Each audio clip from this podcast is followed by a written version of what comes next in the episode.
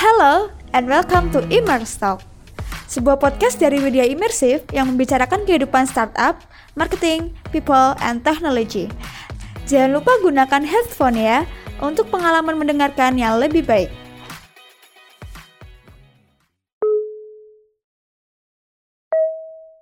Hello and welcome to ImmersTalk, sebuah podcast tentang startup, teknologi, marketing, and people.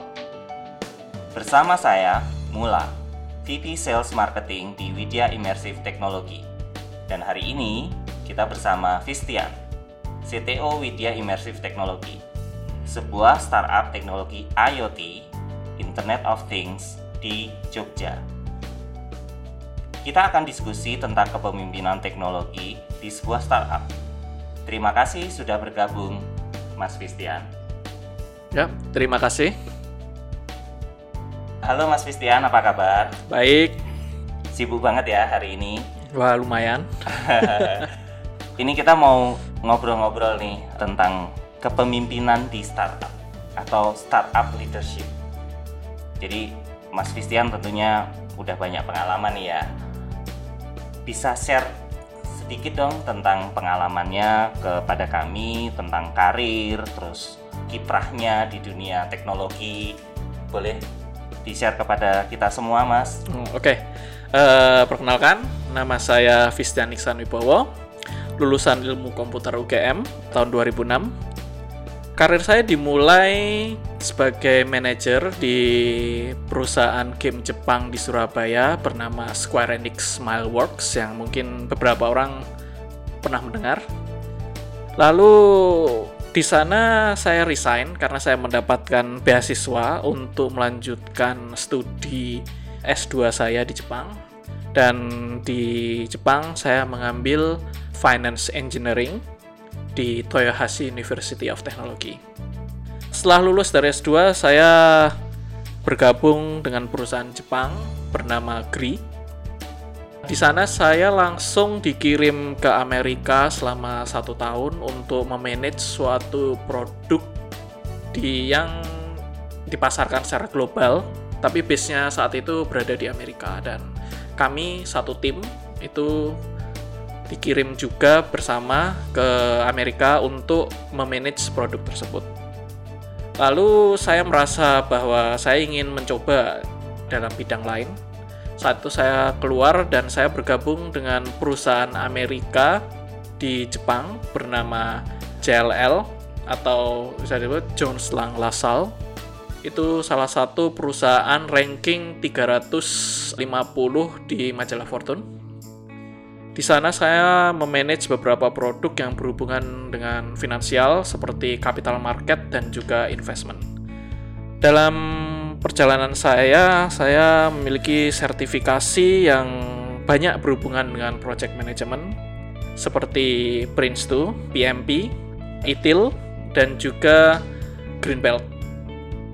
Oke, wah pengalamannya udah cukup luas ya, kemana-mana, menarik sekali. Terus sekarang Mas Fistian ini menjabat sebagai C T O di Widya Immersive.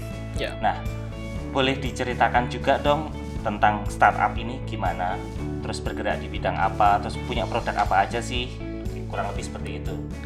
Widya Immersive Technology sendiri adalah suatu perusahaan startup yang bergerak dalam solusi di bidang Internet of Things atau I O T secara garis besar. Visi kami sendiri adalah menjadi suatu solusi yang smart bagi masyarakat Indonesia yang bisa membantu aspek kehidupan dan menciptakan suatu lingkungan yang mampu beradaptasi dengan teknologi saat ini. Dan misi kami ini adalah membuat smart devices yang bisa menjadi solusi bisnis bagi masyarakat Indonesia menggunakan I O T system dalam segala aspek kehidupan. Oke. Luar biasa ya. Jadi kita tahu ya sekarang ini kan sedang pandemi COVID, itu boleh dibilang kita rasakan mulai sejak Maret dua ribu dua puluh, dan tidak ada tidak ada industri manapun, tidak ada budaya manapun yang bersiap untuk menghadapi kondisi seperti ini. Kita tahu banyak industri secara ekonomi, secara pemasaran dan kehidupan itu berubah drastis sejak pandemi ini berlangsung. Kita tahu banyak banyak perusahaan boleh dibilang itu gulung tikar ya, menutup operasional, menghentikan sebagian atau seluruh kegiatan, aktivitas perdagangan dan sebagainya. Ini justru Widya Immersive ini malah malah tumbuh seiring atau boleh dibilang berbarengan dengan pandemi ini berlangsung. Kalau menurut Mas Fistian sendiri gimana ini? Apakah ini tidak bertolak belakang atau justru menjadi menjadi gimana gitu? Uh, kalau disebut bertolak belakang juga gimana ya? Pada dasarnya immersive sendiri itu adalah suatu I O T yang memang bergerak dalam bidang, ya tidak hanya dalam kesehatan, tapi juga berbagai bidang lain. Akan tetapi di bidang kesehatan ini kami mencoba untuk membantu sebanyak-banyaknya orang Indonesia untuk bisa menghindari atau mengatasi COVID ini. Seperti beberapa produk kami, seperti Fatmore, yaitu suatu sistem absensi yang di dalamnya terdapat scan untuk pemindai suhu tubuh. Okay. Di sini ini sangat-sangat bagus sekali. Contoh use case-nya seperti misal jika kita suatu pegawai akan masuk ke dalam kantor dan terlihat bahwa suhunya itu mungkin sedikit abnormal, tapi kayak berusaha datang ke kantor gitu, itu pintu tidak akan terbuka. Oke, menarik sekali. Karena kita tahu ya bahwa penggunaan ini jadi semacam ada device yang ada kameranya begitu ya. Iya. Yeah.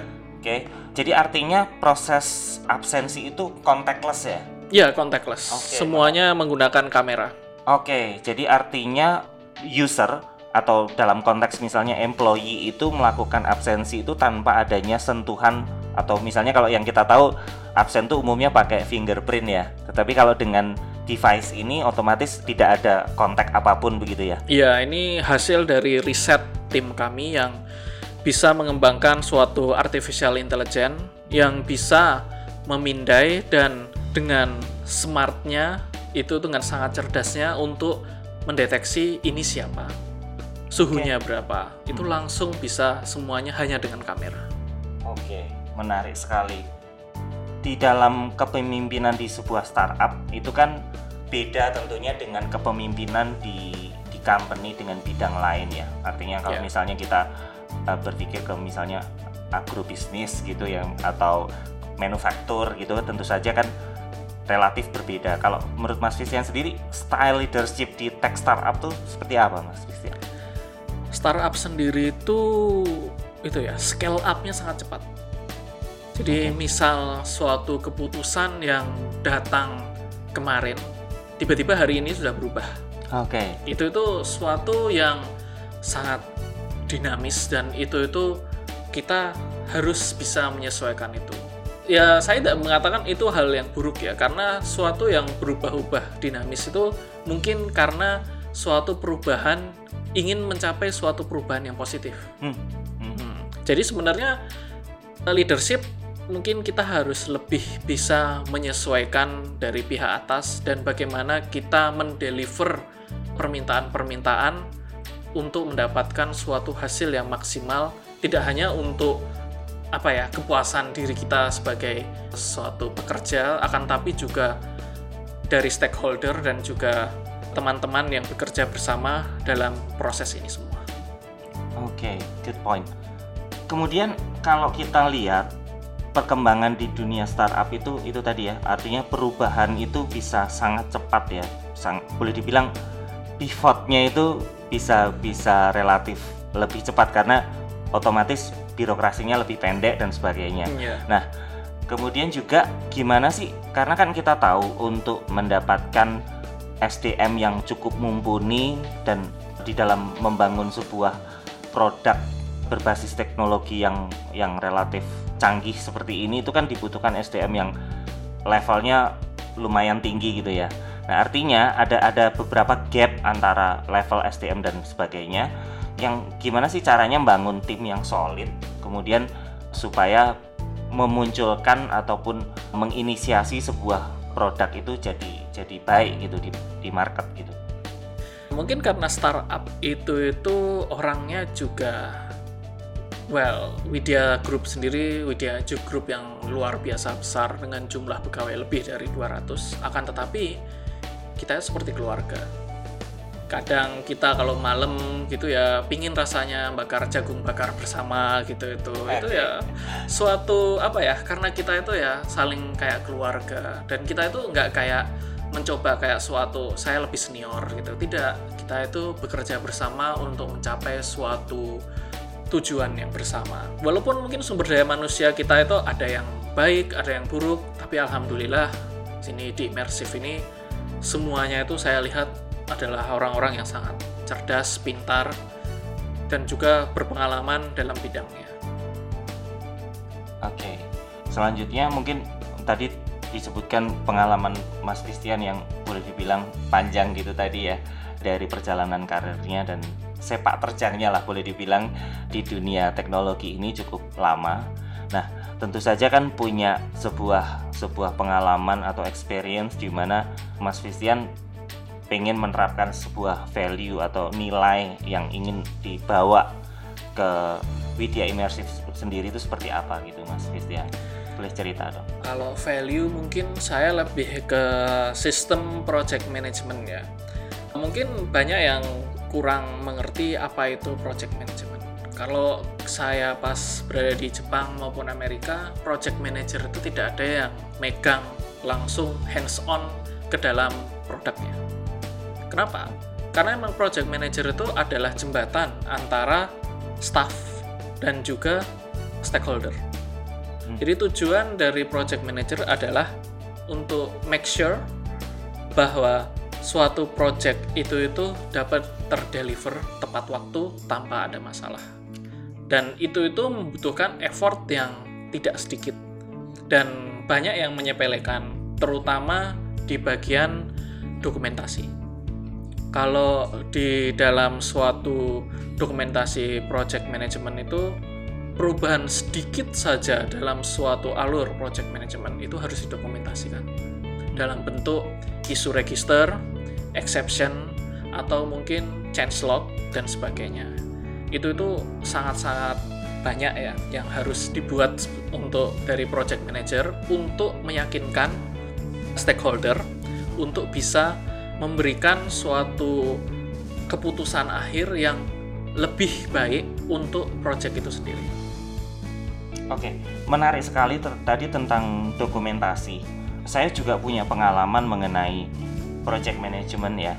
Jadi memang kendala dokumentasi itu menjadi kendala yang boleh dibilang sering sekali terjadi di dalam proses project management ya. Yeah. Nah, sedangkan umumnya tim tim teknikal itu orang yang relatif tidak disiplin ya untuk membuat atau merancang sebuah dokumentasi yang baik. Yeah. Sebenarnya kita tahu bahwa dengan dokumentasi yang baik itu goal di akhirnya itu adalah kepada tim secara keseluruhan. Yeah.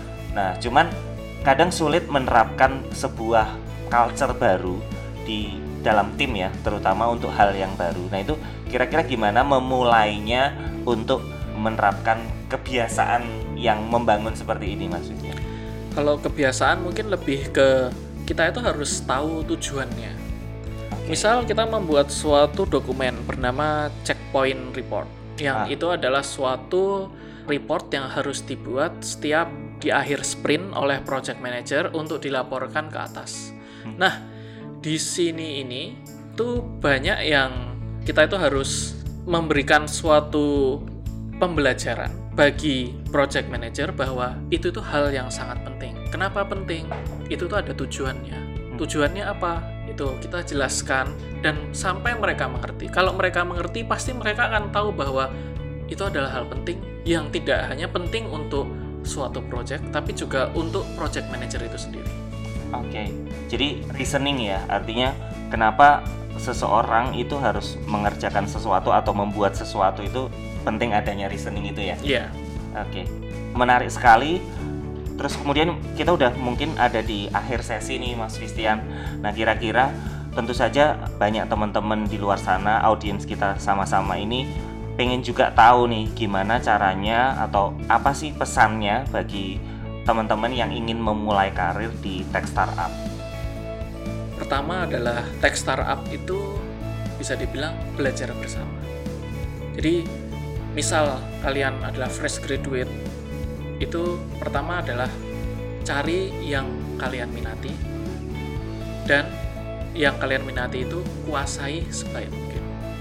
Karena saya merasa mungkin seperti beberapa kayak full stack developer kayak gitu itu mungkin sangat banyak ya aspeknya yang harus dikuasai, akan tapi paling nggak mereka itu menguasai satu topik yaitu full stack developer.